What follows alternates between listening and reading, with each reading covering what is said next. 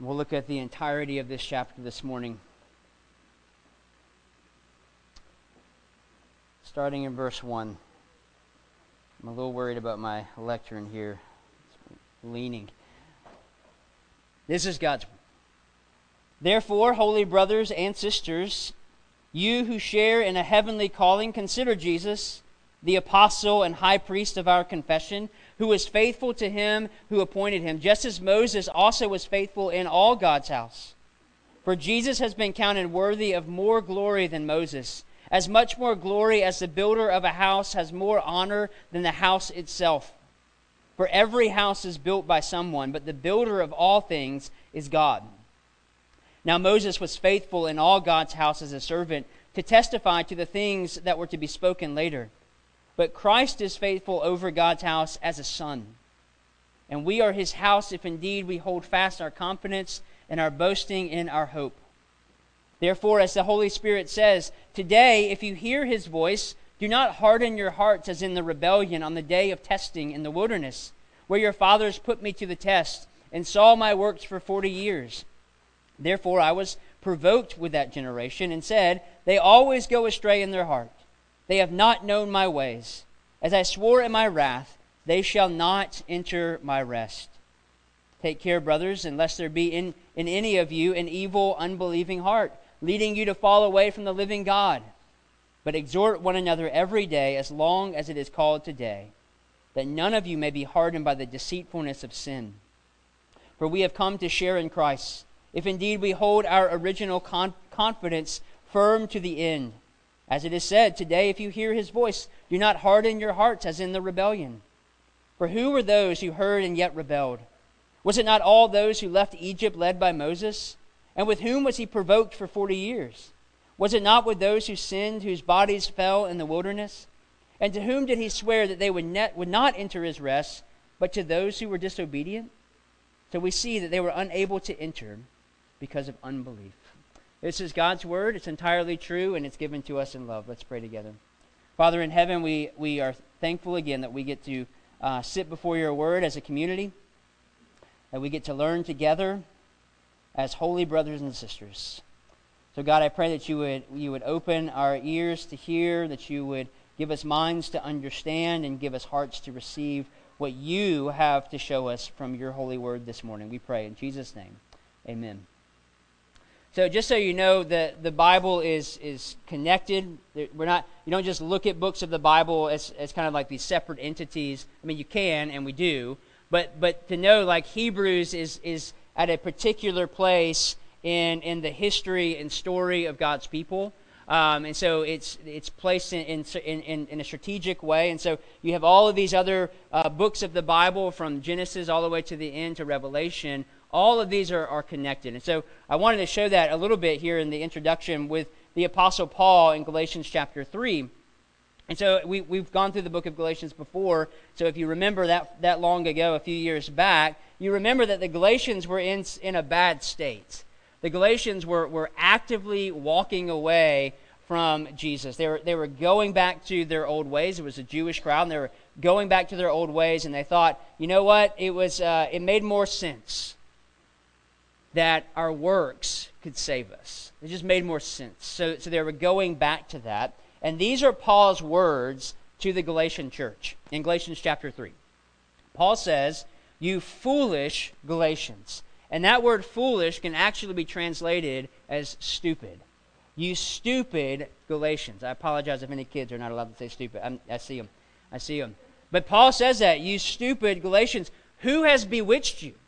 Who has come in and rearranged your imagination about who Jesus is? Before your very eyes, Jesus Christ was clearly portrayed as crucified. Are you so foolish? After beginning by means of the Spirit, are you now trying to finish by means of the flesh? So Paul is asking, asking the Galatian church, you, you begun this life, the Christian life, you begun this life in the Spirit, in the Holy Spirit's work, why are you trying to finish this life? Why are you trying to finish the Christian life in your flesh? You, have trusted Christ to, do, to, to, to save you, uh, to continue to do his good work in you, You, you began that way and you were excited about it, and now you've gone back to your old ways. You're trying to finish the Christian life in your flesh. Well, during this Advent season, we have been trying to, to, to contemplate Christ a bit more, to, to examine him, to, to purposefully put our minds or set our minds on him. Because our temptation is the same temptation that the Galatians had and the people in which Hebrews is being written has. It's beginning the Christian life well, but not finishing well. So we're in the Advent season, but in reality, we are always in the Advent season because Advent simply means, in, in, in Latin, Advent means to wait with expectation. That's what Advent means, to wait. And, and we are waiting in expectation for Christ, our King, to come again. That's what we're waiting for.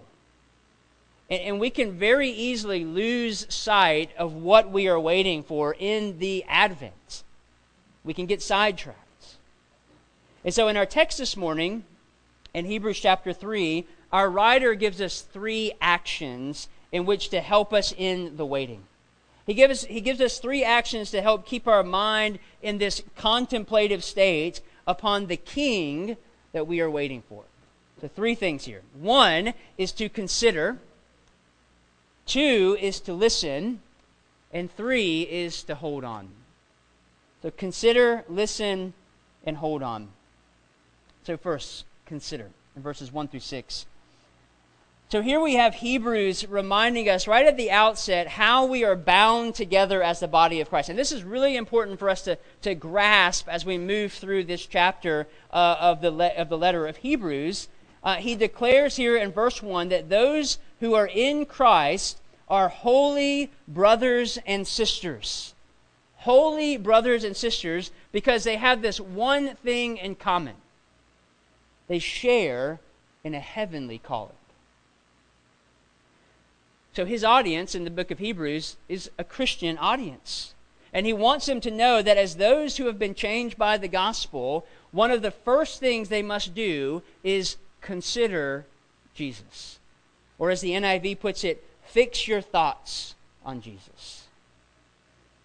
And so he gets this from the previous verses. He says, therefore, he starts chapter 3 with therefore again. So, so we know he's getting this idea from these previous verses because this idea is framed by the person and work of Jesus. So just look back at chapter 2, verse 17. He says, Therefore, he had to be made like his brothers in every respect, so that he might become a merciful and faithful high priest in the service of God to make propitiation for the sins of the people. So the author of Hebrews is simply reminding his Jewish Christian audience this is what Christ has done for you and you and you. As individuals this is what Christ has done. He is he has personally paid for your sins. He is your propitiation. So this begs the question why is he telling Christians to consider Jesus isn't this something they've already done? Haven't they considered Jesus? This is, I mean, this is why they're called Christians, or why we are called Christians, right? That means at some at some point in our life we have considered Jesus and believed upon Him to save us from our sins. Why would He tell them this? Why do we need to continue to consider Him? Well, remember these early Christians had a religious background that was steeped in Judaism. So, unlike us, they've experienced and, and practiced um, the sacrifices and the festivals of the Old Covenant. They were actively involved in these things. They, they knew what it meant to celebrate the Passover, like truly celebrate it. And they knew what it looked like to, to take an animal to the temple for the specific person, pur- purpose of dying for that person's sins. They knew all of these things. It was clear in their mind. They didn't have to use their imagination because they experienced them. But now, now they've also experienced the resurrection power of Jesus Christ within the new covenant. Some of them, I said a few weeks ago, probably were present for that. They may have seen Jesus crucified. They may, they may have been some of the, the hundreds of people who saw him a- a- after the resurrection. So they've seen the, pro- the prophecies and the promises of the Old Testament fulfilled in Christ. They know eyewitnesses. They're friends with them. They, could, they, could, they can recall these things. They didn't really have to use their imagination that much as we do. So these early Christians have, have two equal and opposite pressures going on at the same time. And this is where the struggle lies. So one is the first uh, the, the first pressure is Moses and the law. So so we see it mentioned here in these six verses. This is what the author is trying to convey as he compares Moses to Jesus. And simply what he's doing there, at, like he did in chapter one, it says Christ is Christ is supreme over angels. Now he's saying Christ is supreme over Moses. So he's just kind of checking the boxes of where these Jewish Christians were placing their hope. He's like, look, Christ is better than angels. Look, Christ is better than Moses.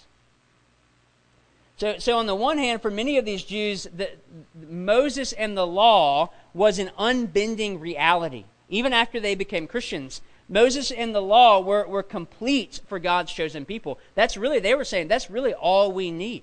All we need is Moses and the law, and we'll be okay.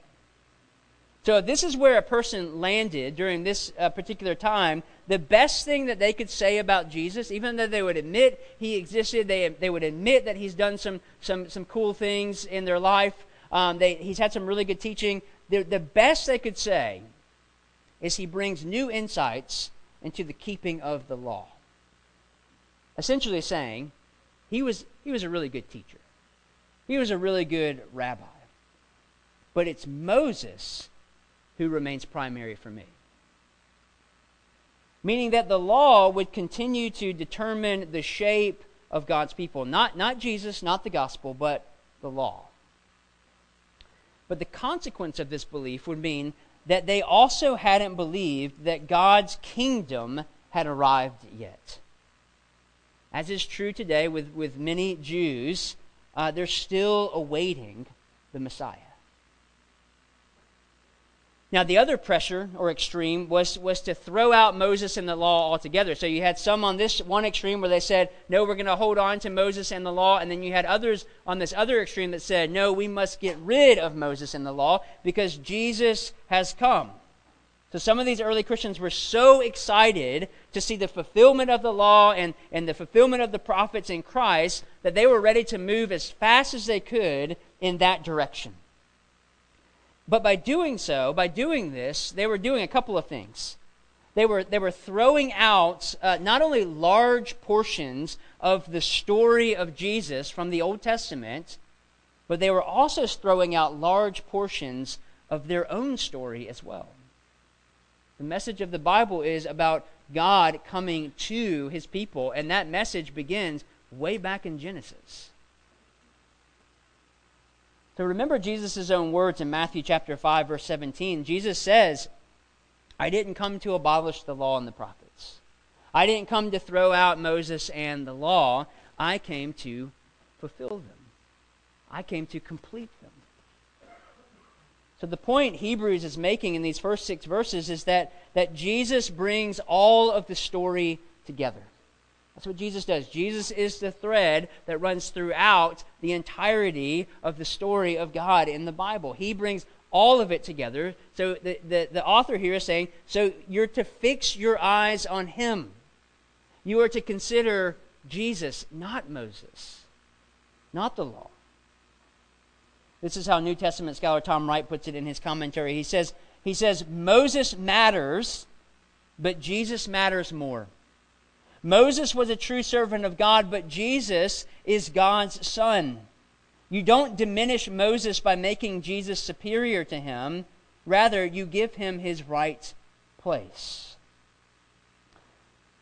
So, what we can take from this is recognizing that there are also two pressures that, that, that keep us from considering Jesus that keep us from really contemplating on who Jesus is and what he has done for us. And those two things, those two pressures are one is looking back and the other is looking forward. So, looking back was a problem for these Jewish believers. We already know this from a couple of weeks ago. Uh, they have been confronted with some sort of obstacle. We're not sure what that obstacle was. Probably persecution, probably some level of suffering from, from the world. Um, and they're ready to turn back. They're saying, you know, as Jews, uh, when we were practicing Judaism, we didn't get this much grief. People kind of left us alone. But now that we are Christians, we are scorned we are ostracized. We're persecuted. Some of us are even being killed for our faith. And so they're ready to turn back to the, the old comforts instead of pressing into what God has put before them. So the question you must ask yourself then is what are you tempted to look back at when faced with obstacles in your life? And I'm speaking particularly to the Christians in the room. What are you tempted to turn to, to, to, to look back at and to turn your back to Christ over when you meet suffering? When you actually have to believe the gospel for a situation that arises in your life. And I can say a lot of us don't really ha- haven't really experienced situations in our life where we've actually had to believe what we uh, or to trust in what we actually believe to really push us to that point to say, this is something that I've taught, this is something that I've said out loud, this is something that I teach my kids, this is something that I read in the Bible. Uh, these are things that I would confess with my other brothers and sisters on a Sunday. And now God is calling me to the mat, so to speak, and saying, Do you truly believe this? But what are you tempted to look back at when faced with these sorts of ob- obstacles? I-, I believe this is why Jesus, over and over again in the Gospels, uh, uh, told his followers to count the cost of following him. Over and over again in the Gospels, we, you can see Jesus kind of giving his followers an out. Because he had lots of people. It wasn't just the 12 following him. He had crowds of people who were surrounding him and who were following him and who were listening to his teaching and were attracted to his teaching. Um, and he lets them know over and over again how hard it's going to be. He says to them, I don't, I don't have a home. And that could be that could be your reality if you follow me. I, am gonna I'm gonna take up a cross and die. And that could be your reality if you follow me. So over and over again, he's trying to give them an out because what he's saying is the Christian life will cost you something, and what it will cost you is your life. Your entire life, every part of your life. Nothing is exempt from the gospel. Jesus' own words in Luke chapter 14, which are some of the hardest words, I think, for some people to hear because it involves family members. But he goes right for the jugular here, especially in a Jewish culture. He says, If anyone comes to me and does not hate father and mother, wife and children, brothers and sisters, yes, even their own life, such a person cannot be my disciple. And whoever does not carry their cross and follow me cannot be my disciple. That's from Jesus. That if your love for your family, your mom, your dad, your wife, your children, your husband, your brothers and sisters, if your love for them outweighs your love for Jesus, Jesus says you cannot be my disciple. Because these are some of the things you will want to be central again in your life when you start to feel the burden of the cross. You will lean back into those things from your past. You will, you will begin to, to cast your, your gaze back over your shoulder and say, Man, it was so comfortable then. I mean, very, very practically speaking, maybe thinking about it this way, maybe you, uh, in your marriage, maybe things are a bit rocky.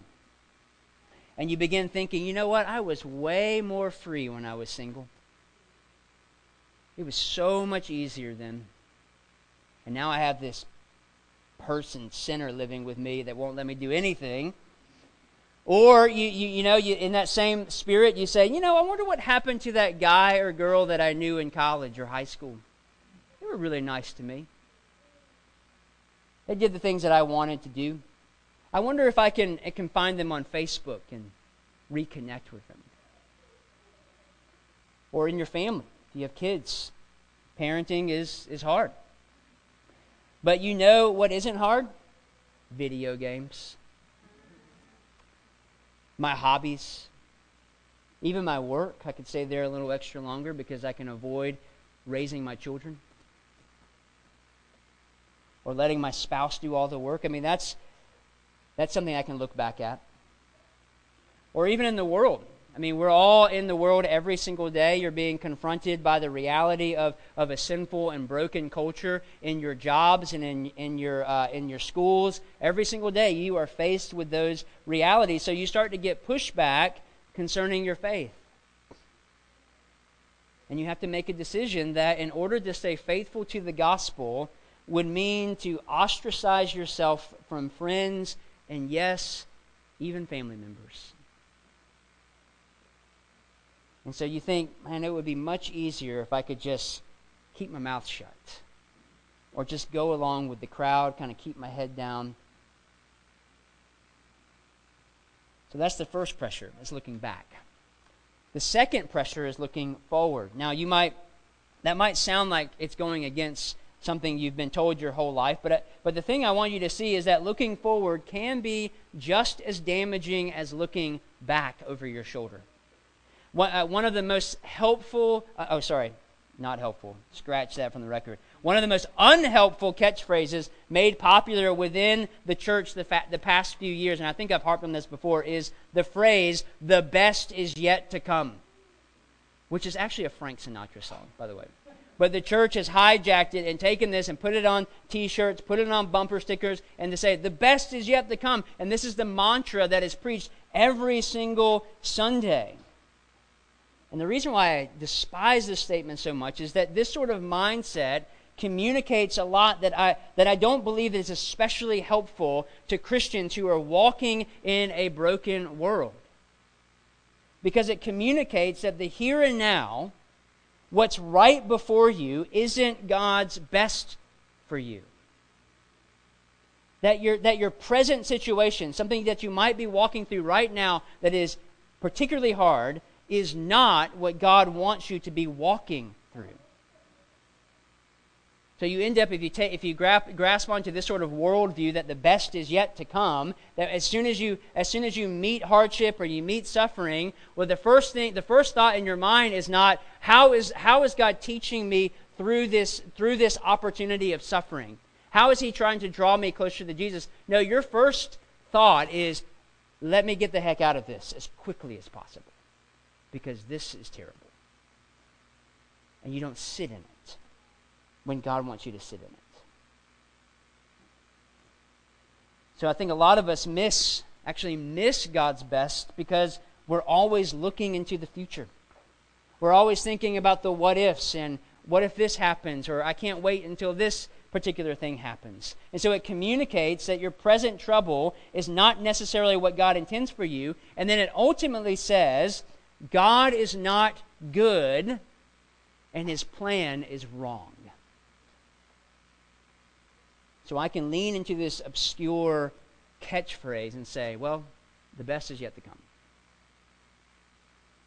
I mean, just apply it simply. Apply it. If you think, if you think the best for you is to get married and you never get married, where does that leave you? if you or say if you think God's best for you is to get married and you never get married, where does that leave you? If you think the best for you is to have children and you can't have children, what then?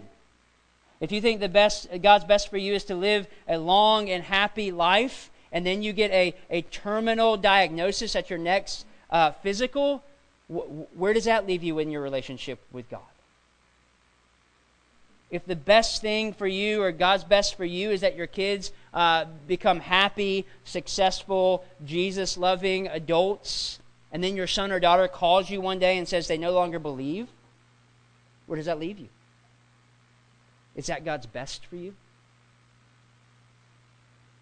Now, if you're referring to the best is yet to come, as in looking to the second advent, uh, in, in, Revelation 22 20, and we, we, we pray the prayer, Come, Lord Jesus, and come quickly, that's a little different. Looking, you're looking toward that, that heavenly reality because here in verses 1 through 6, this is what Hebrews is telling you to do. That no matter what your present situation is, the way in which you walk through it, not just get through it, but walk through it or sit in it, is that you fix your mind on Jesus. Consider him carefully. Not angels, not Moses, and not yourself. I like this translation because it implies, this translation of considering Jesus, because it implies that Jesus is worth considering. So it's, it's an invitation. So if someone asks you to consider something, uh, they typically say they typically believe in what they are telling you to consider. Consider this because I believe in it, I rely upon it, uh, upon it, and I have evidence to its effectiveness, effectiveness in my life personally. And this is what we see Hebrews doing in verse 6. The author says, But Christ is faithful over God's house as a son, and we are his house, if indeed we hold fast our confidence, or you could translate that as confession, and our boasting in, in our boasting in our hope. So, a confession in the early church had a wider meaning because it meant telling people what's really true about what you believe. We do this in our liturgy every single week. We call, we call ours an affirmation of faith, but it could, it could also be called our confession of faith.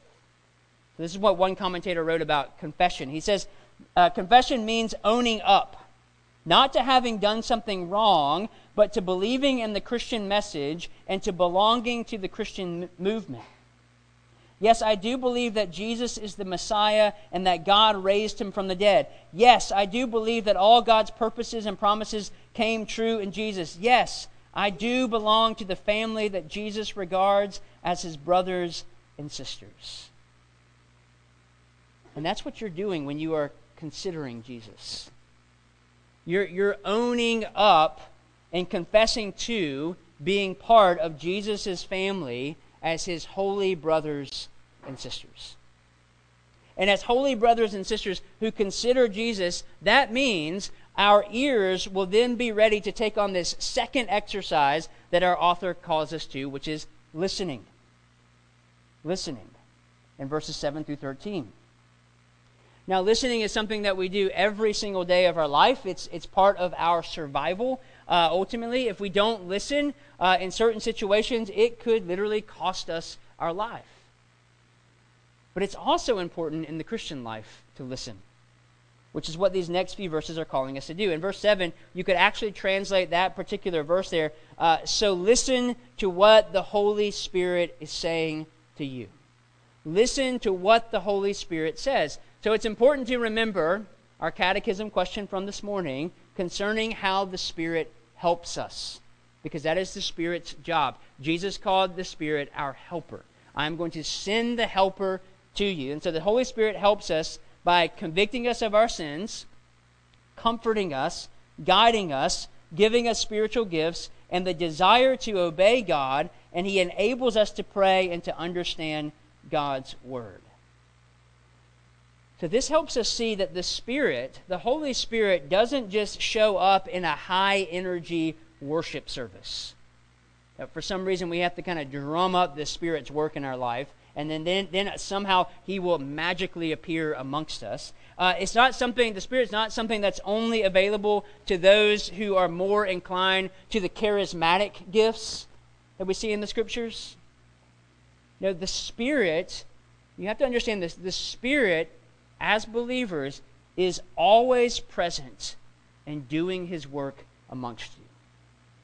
The Spirit is with us right now. He is doing his work amongst us. He is doing his work amongst God's people, and he is doing it right now through this text. So the Spirit is saying to us, the Spirit is speaking to you now audibly from God's Word, and he is saying, Listen to me. Listen to me because he's causing our eyes to look back at this example of God's people from Psalm 95 and hopefully to learn from their mistakes, which is, which is really just a thorough uh, look at the sin of unbelief. And this sin begins with what is highlighted in verse 8. When he says, the psalm writer says, Do not harden your hearts as they did in the rebellion. Don't harden your hearts like they did in the rebellion. Now, the he, now Hebrews Jewish audience would know exactly where this was coming from. This is why the, the author goes on to, to exposit Psalm 95. But for us, we have to look back to know how exactly where this, this happened. So Shelby read for us from Psalm 95 this, uh, already, but Psalm 95 8 says uh, that this particular moment that the psalmist is addressing here in Hebrews, uh, he says it happened at Meribah in Massah in the wilderness. Now, if you're not as familiar with your Old Testament, you, those, those two things come from, from the book of Exodus and the book of Leviticus. But we learn that at, at, at Meribah and Massah, this is where God's people tested the Lord. So this is where God's people said, hey, we're thirsty. You know, they're complaining, they're, they're kind of sh- they're shouting out against their leader and ultimately kind of rebelling against God. God doesn't love us. God isn't, He's not providing for us. We're thirsty. He can't even give us water. And this is where Moses strikes the rock and water comes out of the rock for the people. But essentially, what this is doing, what this is doing is, is they're beginning to demonstrate unbelief in the Lord's work and the Lord's way amongst them. So God isn't giving us three square meals a day and all everything that we need at the time we want it. And so God that means God we can't trust him anymore. We can't trust in his work and we can't trust in his his ways anymore. And so we're going to we're going to complain and argue and rise up against our leaders. Now, it's interesting that the psalm writer would point to this specific instance in the life of God's people because this is not the moment when God disciplines his people by having them wander in the wilderness for 40 years. That comes actually a little bit later. Um, where they're not allowed to enter the promised land. They're saying, you, guys, this generation, is just gonna, they're just going to loop it around the desert until all of them perish. And that's your discipline because you did not trust me to enter into this land that I was giving to you. So in this scene, they do complain, but God provides. He gives them the water that they want. But I believe the reason he begins with this scene is to show that the hardening of your hearts, the sin of unbelief, it has a subtle starting point, and then it gradually kind of moves about in your heart. Subtle, it's small. You probably don't even think about it. But if you look back at the text from Psalm 95, he jumps from the rebellion at Meribah and Massah to the wandering in the wilderness for 40 years. So, what, what the author is saying here is that the pattern of unbelief remained with them, and then it slowly consumed them to the point that they actually sent uh, spies into this promised land who came back and said, This is what's there. And it is everything that God promised, but there's some massive people in that land, and we're really scared of them, so I don't think that's what God wants for us.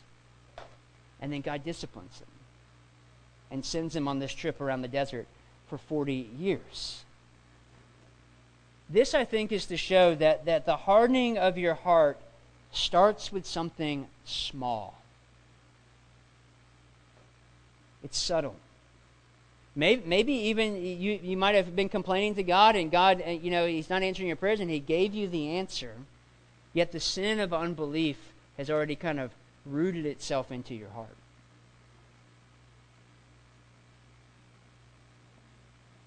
And it slowly and, and gradually kind of hardens your heart over time towards God to the point where you don't trust Him anymore. So that we're better able to hear this warning, Hebrew wants us, Hebrews wants us to imagine ourselves like the wilderness generation. Hebrews wants to put us in, in that spot uh, on our way to God's promised future because we are. Even as we sit here today, we remember that God's people had to wait. That's what Advent reminds us of. That God's people actually had to wait for the first Advent. And in the Advent, we are called to be faithful until the second advent of Christ's return to come and make all things new. So, a couple of applications from the text to help us, okay? So, in verse 12, in verse 12, the author says to us, Take care. Take care. And we could add to, to this particular phrase, Take care of each other. Take care of each other. The, uh, one of the reasons that we're called in communion together as a church is to keep each other from unbelief.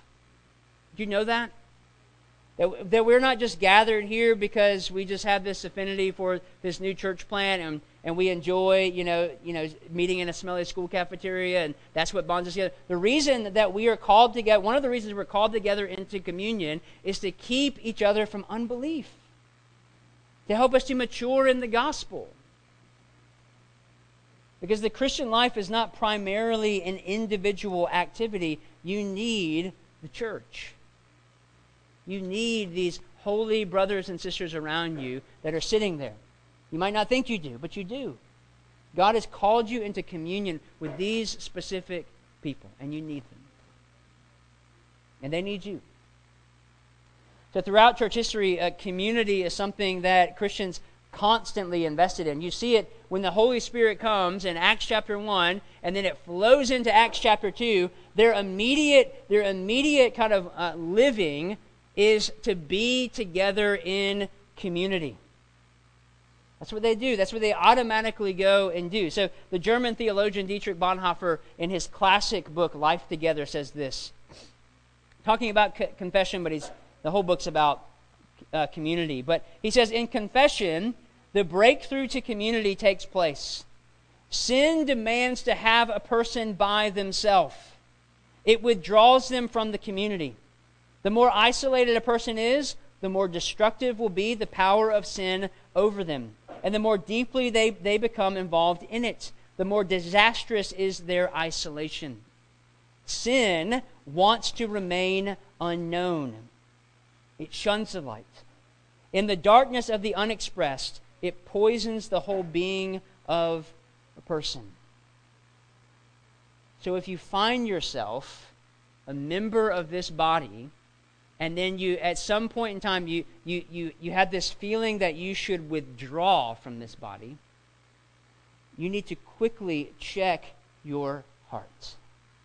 Because the sin of unbelief is rooting itself into your heart. The sin of unbelief is pulling you away from community. The sin of unbelief is trying to consume you and to poison your hearts. That's the first application to take care of each other. The second, second application flows in uh, flows from that first application, eh, but it helps us to understand how we care for each other. And it's found in verse 13 that says to exhort or encourage each other every day. Every day we are to be doing that. Later in Hebrews chapter 10, it says, Let us consider how to stir one another to love and good deeds, not neglecting to meet together, as is the habit of some, but encouraging one another, and all the more as you see the day drawing near. Acts 2.46. I mentioned that just a minute ago. We see what this looks like. They say, and at the, uh, Luke says, and day by day, they were attending the temple together, so they were worshiping together and then they were breaking bread in their homes, which means they were eating together. They were sharing meals together. So, why do we need to do this? Is it to grow the church? Is it, is it to give us a better self esteem, to make us, make us feel better about ourselves? Neither of those. The reason we need to do this is so that none of us will be hardened by the deceitfulness of sin. And this tells us that your sin, your sin and my sin, is real and deadly. God Himself says this in Genesis chapter 4 as, he, uh, as He's interacting with Cain, who is about to commit the first murder in all of history. And Cain is kind of stomping around in his anger, and uh, he's very upset. And so God comes to Cain and says, well, If you do well, Cain, will you not be accepted?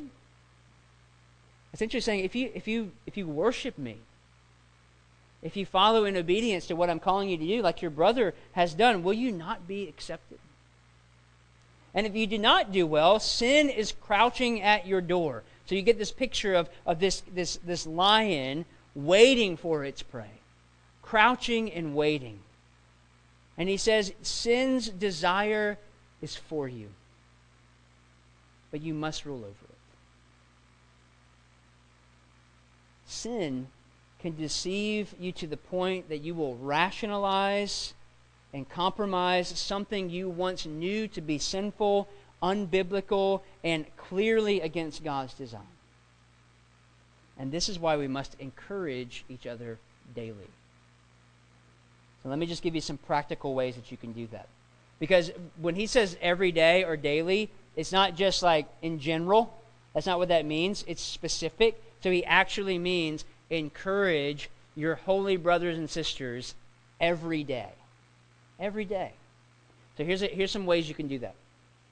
Uh, text that brother or sister you haven't seen in a while. Uh, block out an evening a week where you have someone over for dinner from the church. Uh, one easy way to do that is, is to take the church directory, and if you need a copy of that, I can send that to you. You can work your way through the church directory, okay? Go alphabetically. So you might want to get a head start on that because as we grow, it's going to get harder and harder to do that. But one, the reason I say work through the church directory, I mean start with A and just go through it, is because you will be tempted to just have people over to your house within this congregation who are just easy to be around and comfortable, which means everybody will have Matthew Travis over every day of the week. So work your way through it. Put yourself around people that you wouldn't normally put yourself around. Uh, if you if you if you're in the workplace and you have you know you're you're out you know uh, you're you're at an office every day or whatever, you if you can use your lunches strategically. Take people out one to one, disciple them, encourage them, build them up, or maybe coffee before work, whichever works out best for you. Work that into your schedule. If you are somebody who is a letter writer, people still do that. Write letters to people. Take the, take the church directory and just go down the list and write letters of encouragement to people. Also, you can the church directory is so effective here. Use the church directory to pray for others who you are in communion with here at Christ the King Church. And, and, we do this as elders. We, we work our way through the church directory. We pray every elders meeting. We pray for four different people every single time. We're working our way through that. And then as you do that, as you work your way through the directory, when you pray for that person that particular day, then just shoot them a text message and say you prayed for them. And this is how I prayed for you today. Hope you're doing well. So easy. Another thing that's pretty easy is show up for worship. Show up for your missional community. Show up for these gatherings that you're called to be. You know you're going to be around these people. And I know you enjoy being around these people because of how hard it is to call, call you back from the passing of the peace to show up. People need to see you, they want to hear you sing. They want your encouragement, they want to talk to you. And then just recognize that these are small things, they're not earth shattering. But these small things God uses to push back the darkness. Not, not only in your life, but in the life of your brothers and sisters as well. Because you never know it, it, that, that simple text or that lunch that you have with somebody that week could be just what they needed to soften their heart to the gospel again. It's vital. It's a vital and important work. And it's vital enough that the problem with which the Hebrew, uh, with, with which the book of Hebrews is most concerned. Because knowing full well that a good start with something, particularly the Christian life, doesn't necessarily guarantee a good finish. So the real test is whether a person demonstrates perseverance, which is what our last point is getting at in verse 14. Verse 14 says, For we have for we have come to share in Christ, if indeed we hold our original confidence, our original confession firm to the end. To the end whether that be the end of your earthly life or when Jesus returns. I like how another translation reads it says, We share in the life of the Messiah only if. We only share in the life of the Messiah if we keep a firm, tight grip on our original confession right through to the end. So think of Jesus' parable in, in, uh, of the seeds in Mark chapter 4 we preached on Mark a, a, while a while ago and walked through that particular chapter, but he gives four examples of people who have heard the gospel, and essentially we can say they started well, but there's only one out of the four that finishes well. Mark 4:20. But those that are that were sown on good soil are the ones who hear the word, accept the word, and bear fruit according to the word. And so, to do this, to persevere in this way, our author, author, continues his exposition of Psalm 95 to show that we, we need spiritual discipline to hold on to uh, until the very end. So, in Hebrews, gets, gets this point across by asking three questions in these final verses. Okay? So, which is basically a warning uh, to you about having a puffed up view of your own spiritual strength. That somehow you think, I'm good, I don't need, I don't need the body of Christ, I don't need uh, to do these, you know, certain spiritual disciplines. I can just kind of get by here and there with this short little devotional life that I have, and then I can, I can persevere to the end. And what, what Hebrews is getting at here is saying, no, you can't. You can't do that. And so he asks several questions. One is the first one's in verse 16. He asks the question uh, from Psalm 95. So this is kind of like this Q and A Bible study that he's having now. He asks, "Who were those who heard and rebelled?" Who were those who heard and rebelled? So what the writer wants his readers to understand is that these were not random people. These were not unknown people. These, these were God's chosen people. These were, this was the children of Israel who had rebelled against their God. These are the same people that saw firsthand God do great and mighty works among them, both before the wilderness experience so even as they were getting taken out of slavery, they saw God do these incredible acts. And then during the wilderness experience, and even after the wilderness experience, even though they had to walk through this difficult time, if you if you can recall that moment when they're about to go into the promised land, uh, someone gives confession to this very simple confession to say about God and His faithfulness. To say the whole time we walked in the wilderness, our sandals never wore out. Never wore out. We never had to get new sandals. God was with us. God was faithful to us, even in our rebellion against Him. Because it wasn't as if God had removed His presence from them. He, he never left them. He never forsook them. In the New Testament, we are told um, in 2 Timothy 2.13, where Paul is quoting from the Old Testament to tell Timothy, look, God remains faithful even when you are faithless. Because that's going to happen. But God remains faithful, even when you're faithless. So hold on tight, because you are not somehow more gifted than the Israelites. Don't believe that falling away from the gospel can't happen to you. Paul warns us, 1 Corinthians 10:12, he says, "Be careful lest you fall." So the second question we, we have is in verse 17 Whom was he provoked for 40 years? Or another way you could ask that is Who was God angry at?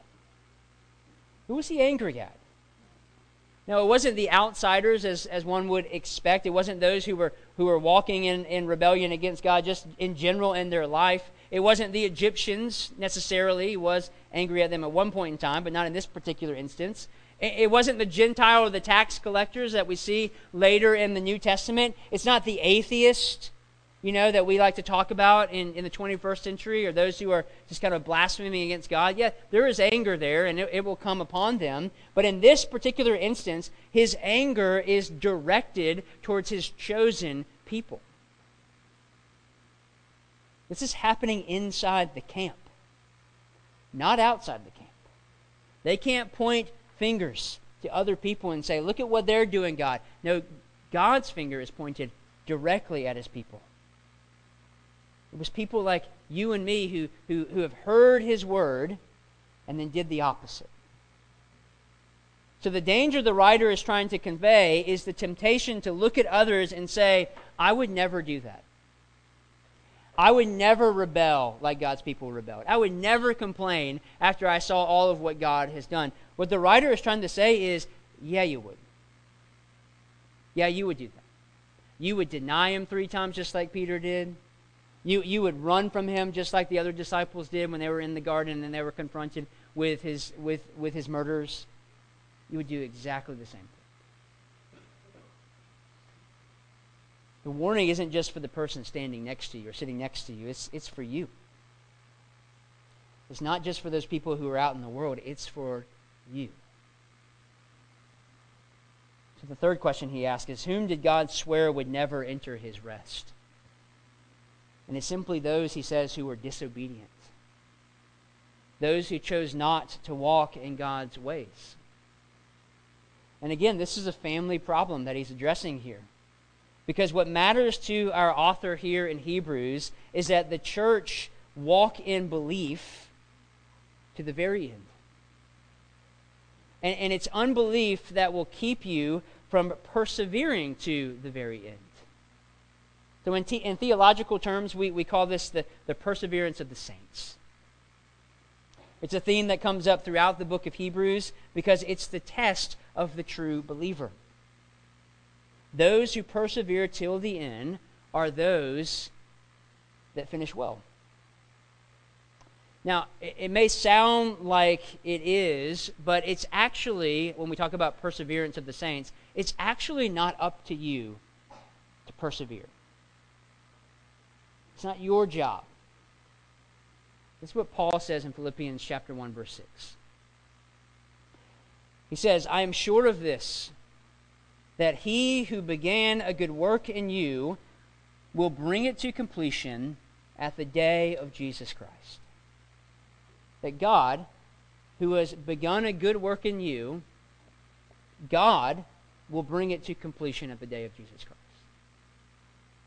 Because within this, this persevering is someone who is not holding tightly to themselves and saying, Look at all the good things that I have done. Look at how, how much how good of a person I am. Look at all these sins that I avoid and these people that I avoid because they're sinful. This, is, this, isn't, this isn't someone who's persevering to the end by holding tightly to themselves. The person who is persevering to the end, who is finishing well, is the one who is holding tightly to Jesus. Because the way we finish well is by clinging to the one who has already finished well. By clinging to the one, the only one who could finish well in and of himself. And that is Jesus our King. The one who, who humbled himself and, and came to our brokenness as a baby, lived a life that we could not, a sinless life that we could not. He took and he took on God's wrath on our behalf so that we could be at peace with God again. He took all of that on for us. And He is the one we are called to hold on to. The late theologian uh, R.C. Sproul put it like this when he was writing, writing about perseverance. And I'll close with this, this quote from him. He said, My confidence in my preservation is not in my ability to persevere my confidence rests in the power of Christ to sustain me with his grace and by the power of his intercession. He is going to bring you safely home. Amen. Let's pray. Father in heaven, thank you for this, man, that great truth. That it is not about what I have done or will accomplish or have accomplished uh, or the sins that I have avoided or, or whatever. That it is only about the work that you are doing in me and through these people here. You are the one that makes us holy brothers and sisters. You are the one who has accomplished this work of propitiation in each of our lives. And you are the one who will bring us safely home. You are the one who will, who will allow us to persevere to the very end. So, God, I pray for these, my dear holy brothers and sisters, that they would hold tightly to Christ. And it's in His name that we pray. Amen.